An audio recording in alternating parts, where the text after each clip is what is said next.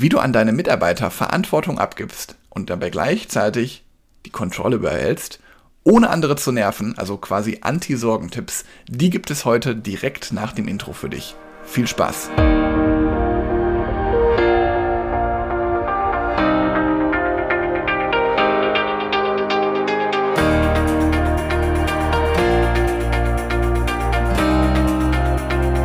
Heute möchte ich mit dir mal über das Thema Delegation sprechen. Das ist für viele Führungskräfte immer wieder eine Herausforderung, weil einerseits möchtest du sicherstellen, dass die Aufgaben richtig erledigt werden, aber gleichzeitig möchtest du auch irgendwie nicht deine Leute nerven und äh, als Micromanager wahrgenommen werden. Also da wirklich auch dein Team und andere nicht zu belasten, weil das kostet dich ja auch immer wieder Kraft, wenn du immer wieder nachfragen musst.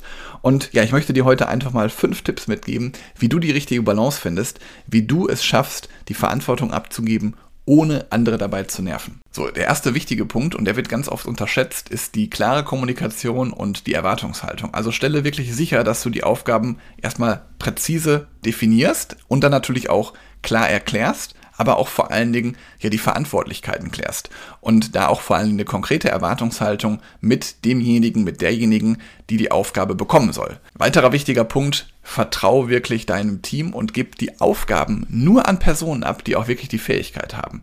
Und wenn du da zum Beispiel mal Aufgaben abgibst an Menschen, die vielleicht noch nicht so weit sind, die du besonders herausfordern möchtest, dann ist das auch völlig okay, aber dann sprech das vorher an und sprech das vorher ab mit dem oder derjenigen, weil nur dann kann derjenige auch von dem Wachstum profitieren, weil sonst denkt er sich auch, warum gibt er mir jetzt schon wieder so eine schwere Aufgabe? Da weiß ich doch gar nicht mit umzugehen. Der sieht mich ja überhaupt nicht. Dann zum Thema, der sieht mich überhaupt nicht. Biete regelmäßig Unterstützung an. Frag mal, wie es gerade läuft, ob alles Nötige vorhanden ist. Auch gerade wenn du die Aufgabe abgibst, ist alles vorhanden, dass der oder diejenige auch wirklich erfolgreich sein kann. So, und danach geht es darum, regelmäßige Updates zu bekommen oder zu erhalten. Mach da kurze Zwischencheck-ins, wo du einfach mal den Fortschritt erkennen kannst, wo du Fragen klären kannst, aber auch natürlich gerne mal deine Fragen klären kannst. Also scheu dich da auch nicht mal Fragen zum Zwischenstand zu stellen, sondern dass wirklich auch du mal Bescheid weißt, wo die Aufgabe oder das Projekt gerade stehen. Und letzten Tipp, den ich dir mitgeben möchte, gib Feedback. Oft ist das die Königsdisziplin der Führung, aber ein Feedback, das du geben kannst, sollte immer die Entwicklung fördern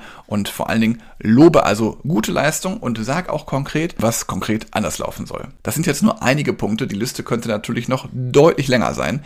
Wenn du mal draufschauen möchtest, wie wir deine Aufgaben abgeben können, wie du richtig delegierst, wie du es schaffst, dass dein Schreibtisch auch mal leer bleibt, dass die Aufgaben nicht wieder zu dir zurückkommen, dann trag dich für ein kostenfreies Beratungsgespräch ein, geh dafür auf www.helge-schräder.de slash Termin, gib mir ein paar Informationen zu dir und dann melde ich mich bei dir, dann gucken wir mal ganz konkret, wo du stehst und wo du hin möchtest und wie dir das am schnellsten gelingt. Ich wünsche dir einen schönen Tag und sage bis bald. Ciao.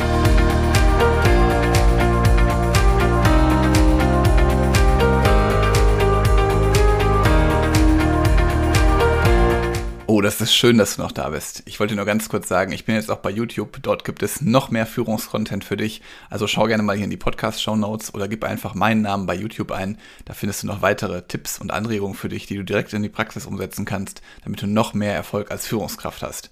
Ich freue mich, wenn du auch den Kanal dort abonnierst.